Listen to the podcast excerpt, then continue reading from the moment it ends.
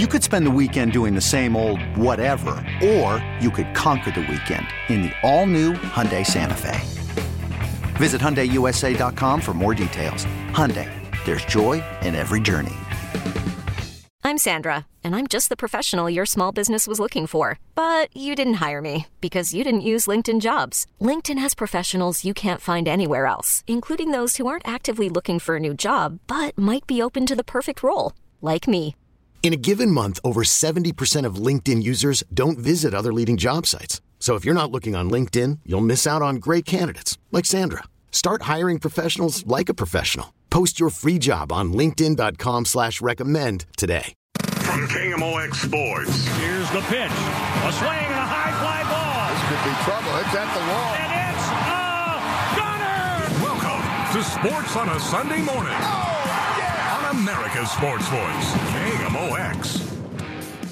Welcome to the show, BK. How are you, buddy? That's- I am good. How are you? I'm good. Uh, That's uh, I was coming in this morning, and just as I was getting that first glimpse of the skyline, I'm like, "Whoa, where'd the buildings go?" Yeah. the river fog came up, and It so sure did. I tried to get in position to take a picture of the arch, and within like five minutes, the fog had burned away. I got a nice picture of the arch, no, a nice clear blue sky and sun shining on it. But Mm-hmm. uh, that was fast, and that was uh, very cool to see. Actually, Yeah. it was like an hour ago.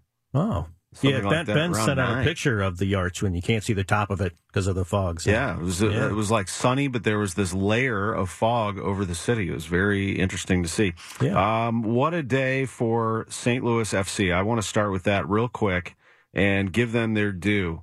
They do not end the season. They do not end their entire franchise Right. until they say so. We're And not done yet. They are Just not keep done going. yet. They went to Hartford and won one to nothing. Good for them. and they won in like the what fourth or fifth minute Yeah, of extra minute of time extra at the end of the yeah. game. It was like there wasn't much time left, and they they got it done. So I'm I'm really happy for the fans because they you know they have the most loyal fans around, and and uh, just thrilled for that whole organization that they keep get to keep playing. Yeah, I like that. Good for Jim Kavanaugh and that group and the Louligans and everybody else that I know they're going to make their way over to St. Louis City SC. And I, I know that's not easy, though.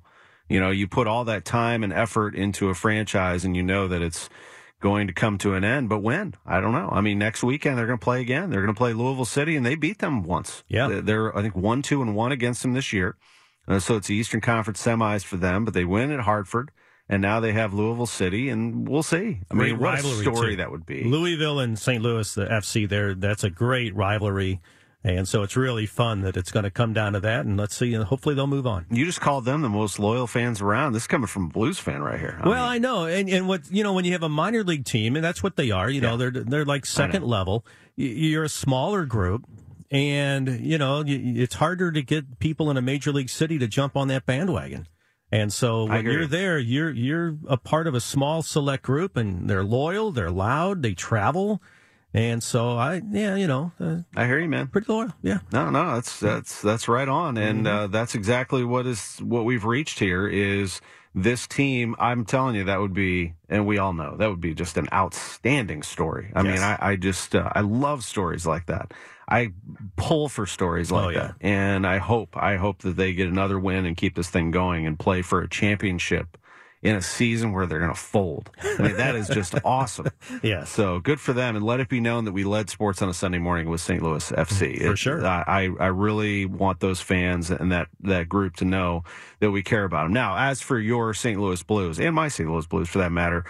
Wow. I mean, Yeah. when I saw that Doug Armstrong had signed Torrey Krug, I'm like, holy bleep.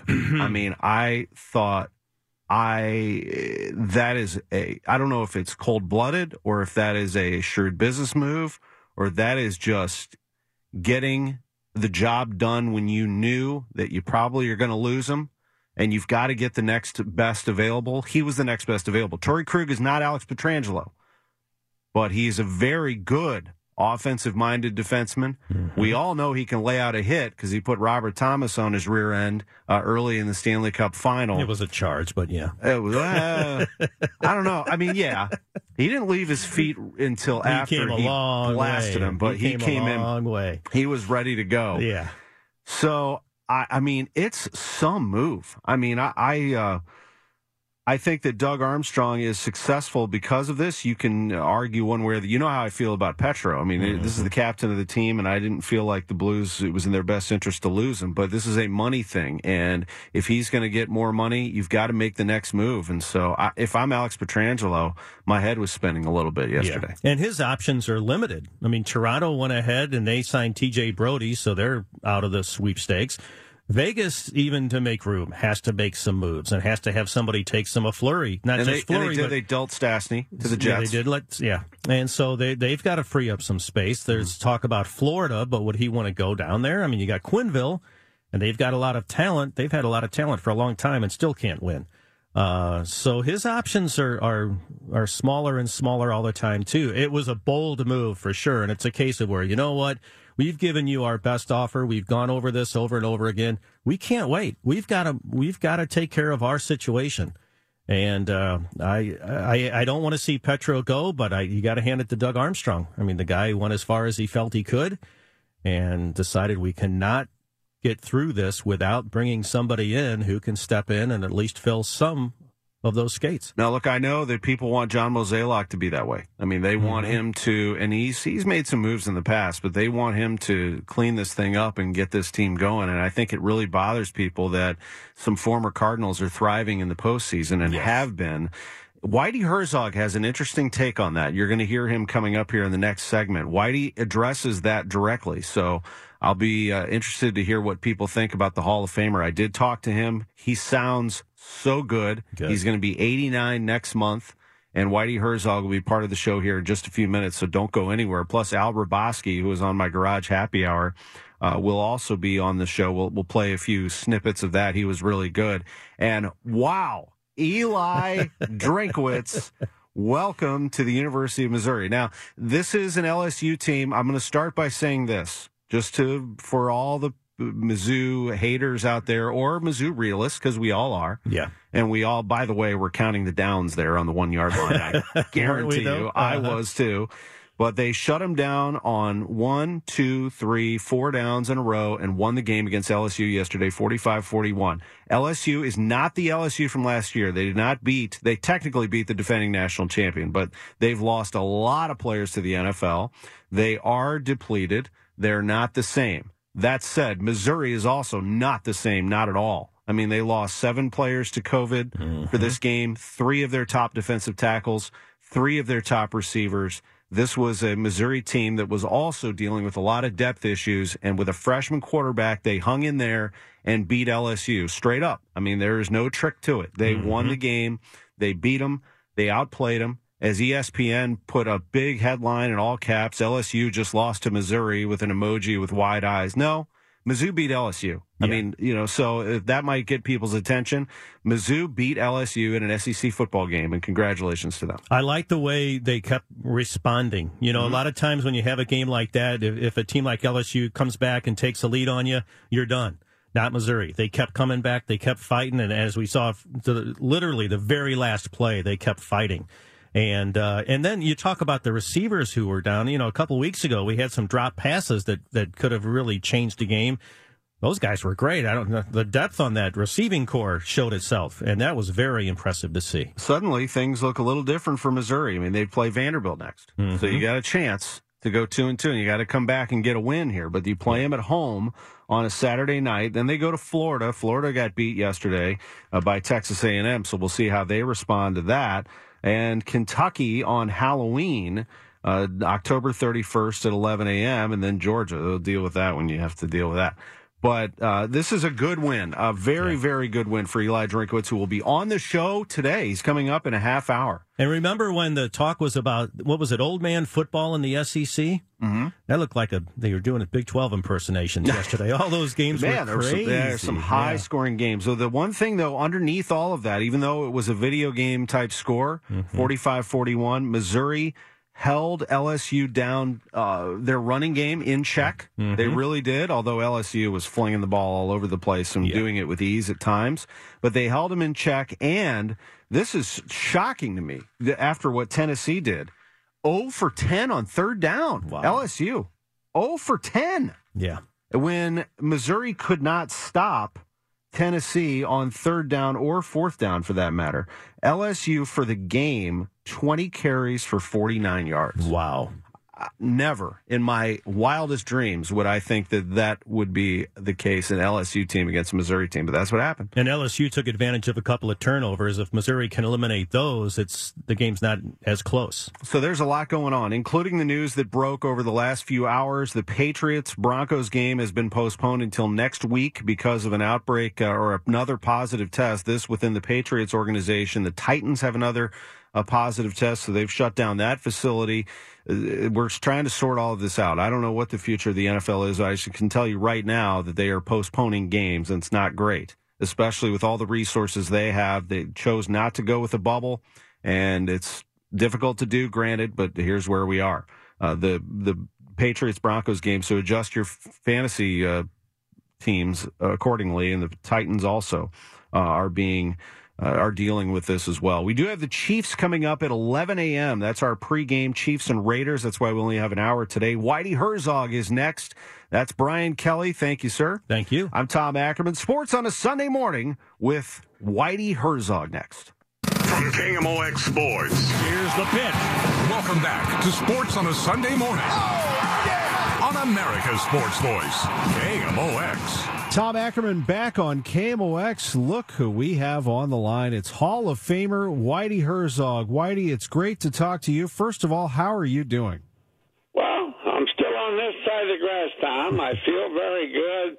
Everybody tells me how good I look, but I'll be honest, Tom, I don't feel as good as I look. I saw a picture of you recently. You do look great, and uh, I know that you are you know, just like all of us, we're taking it each day, right? I mean, this is a, a tough tell time. you something. This virus is, has affected every person in the United States. I mean, it's just. Uh, I hope they get uh, to the, you know, figure out what's going on. They stop it. They get us back to normal living because it's tough. I mean, it's just tough for everybody. But you got to live with it. You got to be careful. You got to be careful in public. You got to you know, wear the mask and try to keep it. At my age, I certainly hope I don't get it. You know.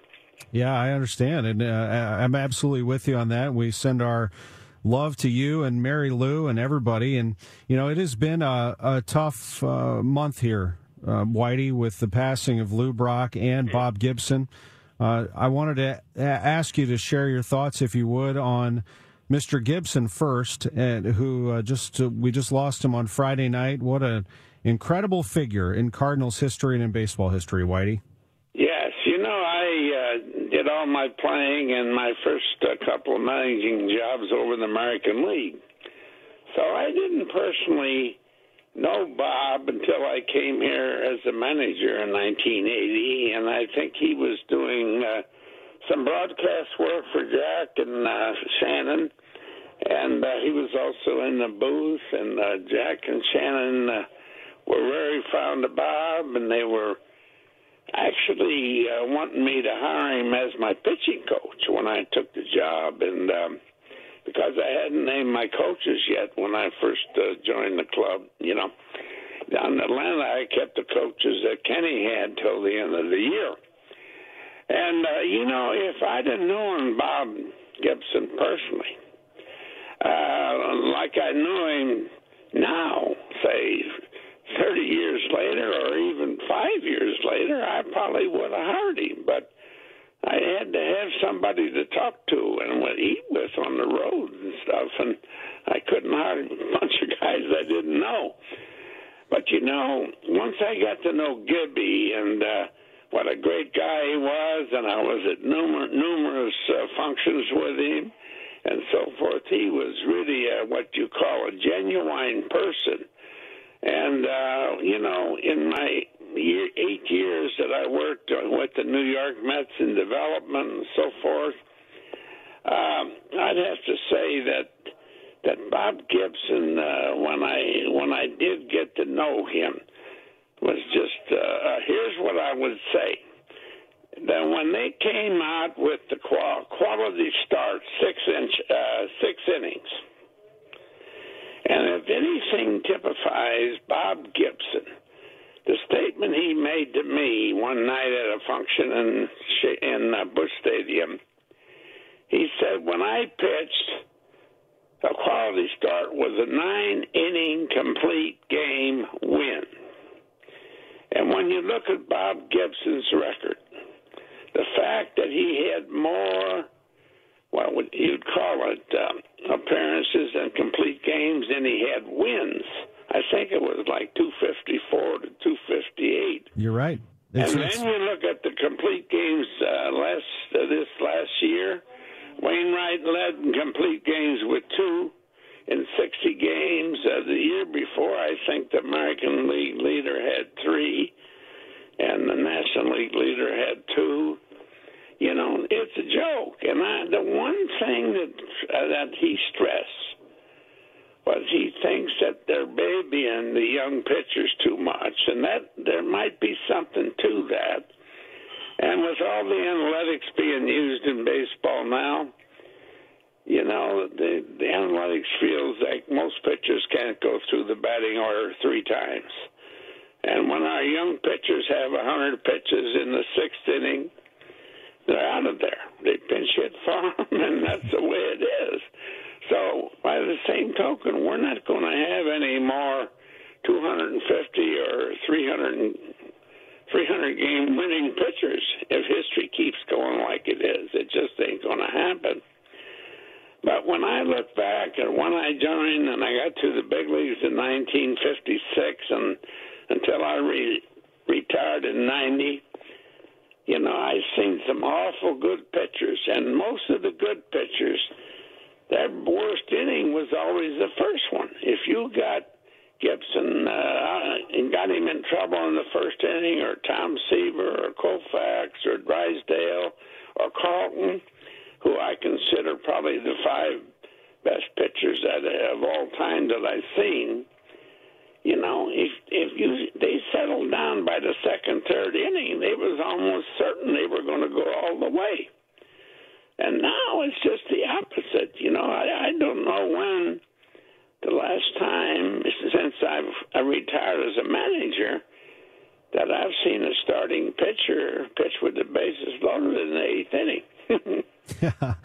you know, I love hearing uh, the stories about Bob, and I I loved hearing Bob talk about pitching. And I saw an interview that he did with Reggie Jackson some years ago when they came out with their book and he said, you know, people thought that I pitched people inside. He said, I pitched them away because most hitters like the ball middle in so they can pull it. He said, I pitched them away, away.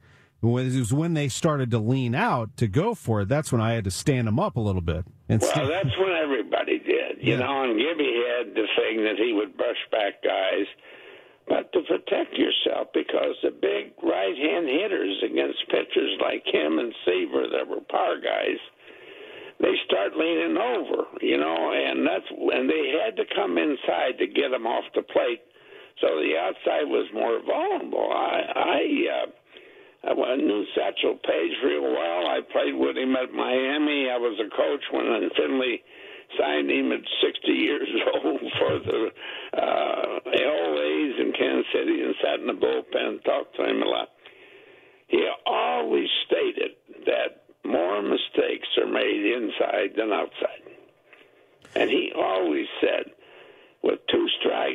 the pitcher away about three inches outside and let the hitter make the mistake. And that was his, the way he pitched. And I, I didn't see Satchel in his prime, but Feller and all of them told me that he might have been our, one of our greatest pitchers in history, uh, which he was. I'm sure he was. Mm-hmm. Whitey, when I say the name Lou Brock, what do you think of? What, what I really think of, and I'm going to be very honest, I wish Vince Coleman was as good a hitter as Lou Brock was. And the reason I say that because when I think of Lou Brock, when I was coaching third base and for the Mets in, in uh, 1966, Lou Brock was the regular left fielder for the Cardinals and when he charged a one hop line drive to left field, you better be careful because he throw it. He'd throw you out. He had that good arm. Uh, but when the ball bounced twice instead of once, he had a little trouble handling it. And I got to know him personally over the years, and I was just with him uh, uh, last year during a Cardinal game, and he come out of the hospital, and I sat and talked to him. I thought he was doing pretty well. But I used to hear from Red, and I used to hear from Shannon, and I used to hear from Gibby and all his teammates what a tough guy he was. He was never in the trainer's room, never getting treatment, never missed any games. And I thought myself when when Vince played for me from from the time I left here to 1965, and his mentality, if he could have got on base and been the hitter as good as Lou Brock was, he might have stole 150 bases a year. That's that's the one thing personally I thought about. Boy, Vince, I wish you could have hit like Lou Brock. you know, but the last few years, Tom, Yep. when I think of Lou's illnesses and uh, you know the amputation because of diabetes, uh, the heart problems he was having, and so forth, and then his wife, you know, with the eyesight and so forth.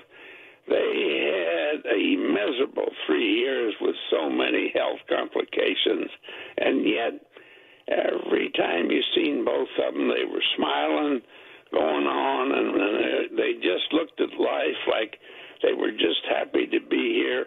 Every every day they spent on Earth. That's the one thing I remember about Lou and his wife. Whitey Herzog is with us, the Hall of Famer. One more thing for you, Whitey, before we go. Yeah, I know you watch a lot of baseball, and I know you had your eyes on the Cardinals. Just your assessment on where the Cardinals are right now and what they can do to be better.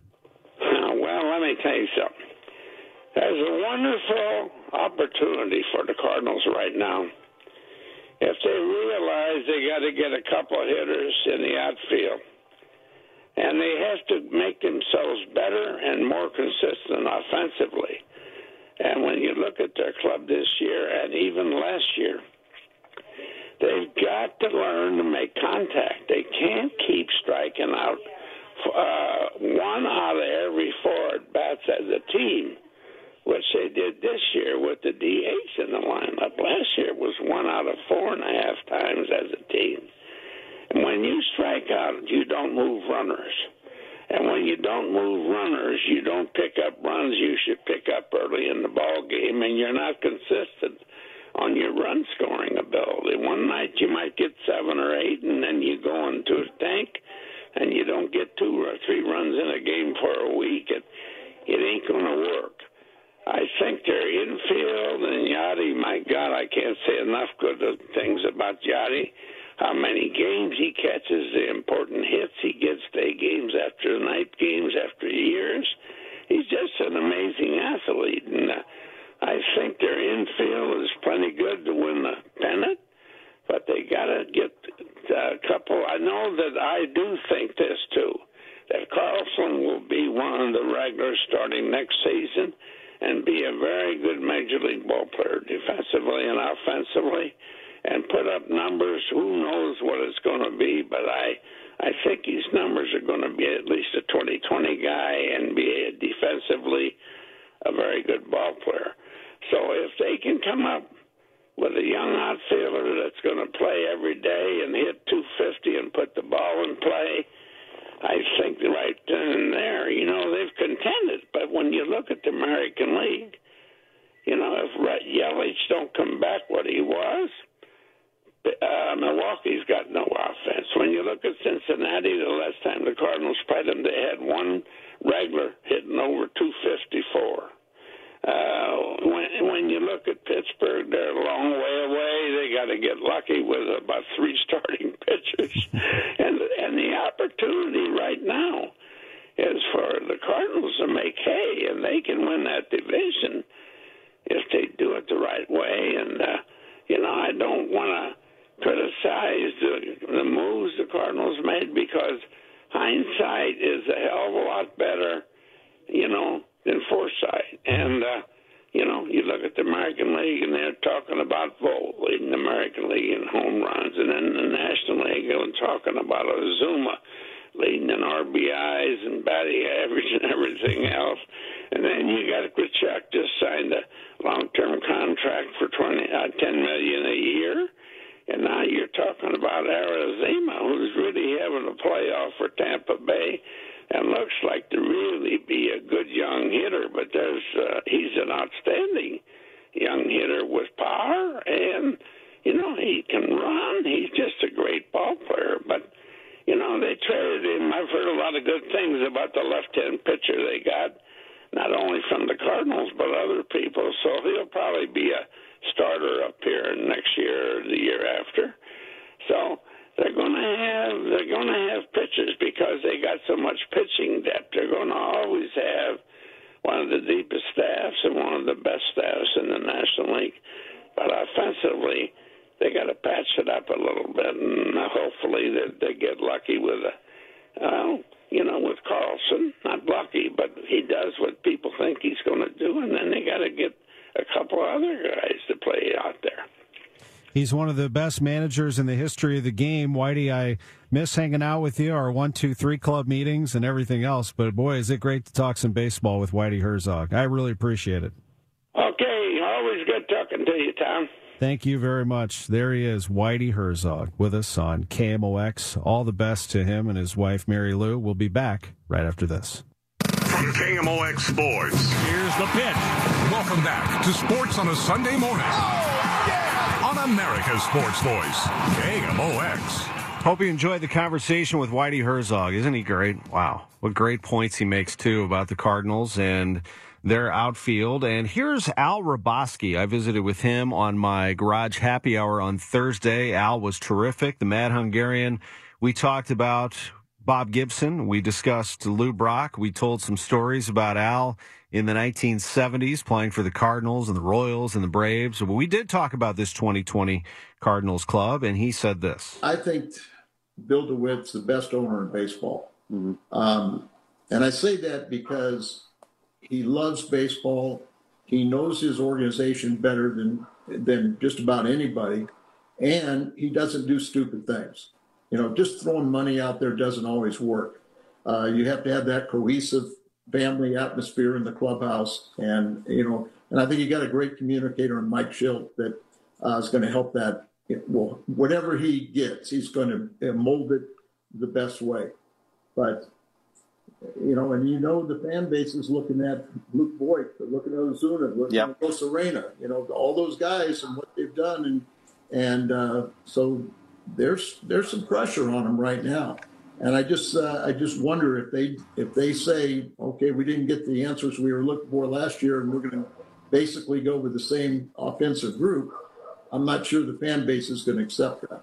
The season will be here before we know it. The Cardinals already have a spring training schedule, and then they will open the season. And when that home opener happens at Busch Stadium, uh, we certainly hope it's back with fans and Clydesdales and everything else. Here's Al. We rave about opening day, and we think and we know uh, St. Louis has the best opening day of all baseball. But when I was playing, you know, Stan uh, would be around the ballpark quite a bit, but we didn't have the fanfare or something like that. Red was managing, Lou and Bob were teammates, so you didn't have those guys. And then now to have that Red Jackets, not only to see the, so all we had really was the Clydesdales, which I thought was great in its own right.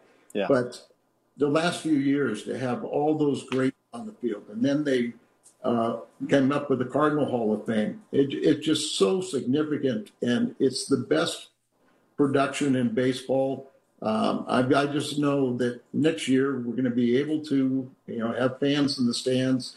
Um, you know, the Cardinals are going to have to do something special on opening day for Lou and Gibby. Um, but we also have to remember we got to hang on with Red, or I mean with Whitey. Um, Whitey's getting up there in age. I know he's doing health wise. He's he's okay. Um, but we have to remember the treasures that are still with us. Indeed. And Whitey was great in that last segment. He'll be 89 next month. Uh, he mentioned Lou Brock, Al did. They were very, very close. You know, I think it was just very simple where he would, you know, welcome me to the ball club. But I remember after that, you know, he started, uh, you know, a few times we'd go to dinner, a few times we'd do this or do that, you know, but. Uh, uh, you know, I, I got a T-shirt deal when you know out of, out of Lou. I even he even made up a Mad Hungarian Brock umbrella for me at the time, and um, we, we we did a lot of little things. It was one of those friendships too that you know if I didn't see him when I got traded to the Royals and and then the Braves, and you know I'm not seeing uh, Lou for a few years or something. Once you once we were back together, it was just like you just picked up and had a conversation yesterday. Um, I always thought he had my best interest at heart, and um, you know he tried to educate me to you know some people to you know trust um, the financial world or you know uh, get, he got me my first agent you know those kind of things that was his agent um, and that was just coming into vogue. But um, you know, Lou was just such a special person, and and you know, both of them. You know, the, the baseball world lost two greats. It's a very, very special fraternity, the former Cardinals, and they pass that knowledge and genuine love for each other on to the next group of players. And uh, you can hear it in Al's voice, no doubt about it, and all of those that we've had on the air over the last month. We'll take a quick break. When we come back, he has established himself so far in Columbia. Eli Drinkwitz, the head coach of the Missouri Tigers, huge win for him yesterday. He's live with us next at 1045 on Sports on a Sunday morning. From KMOX Sports. Here's the pitch. Welcome back to Sports on a Sunday morning. Oh, yeah! On America's Sports Voice, KMOX.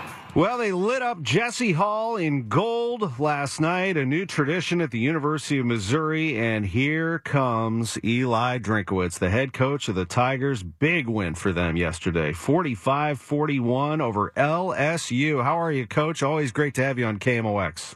Yeah, I'm doing good. Doing good. Uh, working, figure out ways to get better. That's right. Vanderbilt's next. That's the life of a coach, isn't it? Off you go.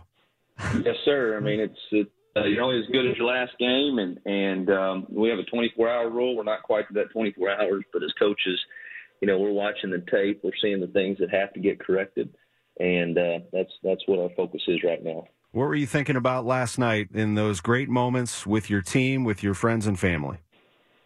Um, you know, I think it's just been a long nine months for everybody, uh, as far as just dealing with the virus, the uncertainty, the the you know the questions whether or not this is going to work. I mean, you know, there's all kinds of things that have gone on, and for it to to pay for it, not really for me, um, for the kids, for our, our staff, for everybody that's believing us. Uh, that that was really all I was worried about. I thought there was a lot to be said for that final stand on the one yard line. You stop them on four downs and beat LSU. I heard you say on the TV interview right after you referenced Toughness Tuesday. What is Toughness yeah. Tuesday? Well, Toughness Tuesday for us is just that tough day of the week where you know, we have lifting in the morning. They got to get up early. They got to come in, lift. They got to go do their academics. They got to come back and Tuesday's practice is always a physical practice. It's always the most mentally challenging and demanding because you you've listed, you've went into long meetings, you go out and practice 24 periods. It's just it's a hard day, and uh, the only way to attack that day is with toughness, mental and physical toughness, and and uh, it showed on that fourth down stop. Yes, it did. And you were missing so many. You were missing so many defensive tackles and and D backs and uh, wide receivers due to injury and COVID nineteen, and you still got the job done over a good LSU team. That's for sure. The defending national champions, number seventeen in the country. Before we talk about your quarterback Connor Bazelak, I wanted to ask what you felt about his teammate Shawn Robinson. That is never an easy thing, but it is football, and you had to make a change. How did that go? Yeah, you know, I, couldn't be more proud of, of Shawn and the way he handled himself this week and was just an incredible teammate all week. It was never about him. It was about how can we win as a football team. Um, I think our team saw that and they they responded to the way that he responded to the situation. And he practiced his mental toughness, uh, and it was it was remarkable for our football team, and it's a great sign for him as a person moving forward, uh, and it's a great sign for our football team too. That's good. What is what makes Connor go, and what makes this offense go? How did that work so well for you as he flings the ball around and has a tremendous yeah. day? Yeah, I mean, uh, he was he was obviously in the zone, uh, which which helps a lot. But let, let's make sure we don't all overreact to a one game performance. Um, he had a tremendous game, um, but the the hallmark of a quarterback is consistency, and we got to be consistent next week and the week after and the week after and the week after. So not ready to to just you know say we've arrived. He's he's a young quarterback. He's still Uh, has a lot of things that he can continue to grow and learn from. But I was extremely proud of the poise that he showed throughout the game.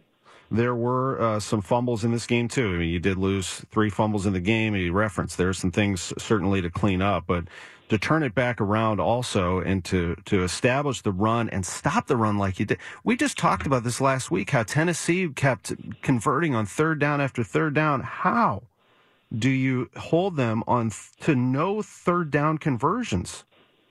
Well, I think it's our, our will to improve. Uh, and don't overreact. Just react. You know, figure out what you got to do to make make uh, the plays change in your favor, and that's what we did. Um, again, I mean, there's a lot of things that we're going to go back and correct. It's just it's it's better to do it after a win than a loss. So, but we had the ball was on the ground way too much. Um, we had some poor poor things happen to us in special teams, and so a lot of things that we're going to have to continue to work to improve on. And I know that uh, Nick Bolton's banged up, and there was a there's an injury there. You know, obviously don't need to disclose everything that's going on with him, but that's uh, some effort too. Yeah, he's a uh, he's a warrior. There's no doubt, and that's why he's a team captain. He has the respect of all his teammates uh, for the way he puts himself out there every day. You know, game on the line. Um, so incredibly proud of him and the rest of the defense for the way they they performed. So Vanderbilt is next, and then you have uh, a game after that. But I know your your all your concentration will be on the Commodores. What's the biggest thing? What's the message to your team after this 24 hour period expires? Uh, it's all about improvement. Um, you know, as a team, as a program, we're nowhere near where we want to be, uh, and the only way to get there is to constantly improve. If you sit there and pat yourself on the back, you're going to get a butt whipping. And so we're not going to sit here and pat ourselves on the back. We're going to sit here and acknowledge the things that we did right, uh, acknowledge the things that we did wrong, and we got to go out to work uh, today and Monday, and Tuesday, and Wednesday and Thursday and correct it. Well, everything that went against you, you found a way. And in the end, got a victory 45 41 over LSU. Congratulations on it. Good luck next week. Thank you for adjusting, by the way, on this time to join us at 1045 so we can get to the Chiefs at 11. Really appreciate it, Coach. Always great having you on KMOX. No problem. Go Chiefs. That's right. There he is, Eli Drinkwitz, the head coach of the Missouri Tigers. Uh, terrific. Uh, enjoyed that very much. That was a really, really nice win for the University of Missouri and their fans who've been hanging in there. No doubt about it. Joining us on the line, he's been hanging on. It is Nick Ragone back on KMOX. How are you? I'm great, and it was a great win yesterday. Glad to hear Coach talk about it. Yeah, it's a very good win for the Tigers, no question about it. Well, Nick, uh, this has uh, been a challenging year for a lot of people, and uh, with your great group at Ascension, uh, you've been able to uh, kind of, you know, keep moving forward. I would say you try to make yeah, the best, right? Yeah. I think that's a great way of putting it. You know, we we announced the tournament, the Ascension Charity Classic, presented by Emerson, almost a year ago exactly, October eighth, and great press conference and great momentum up to March. We had uh, selling out the proams, tickets, sponsorships, and obviously COVID hit and our world stopped. And obviously, much more important, uh, you know, the health of the country versus sports.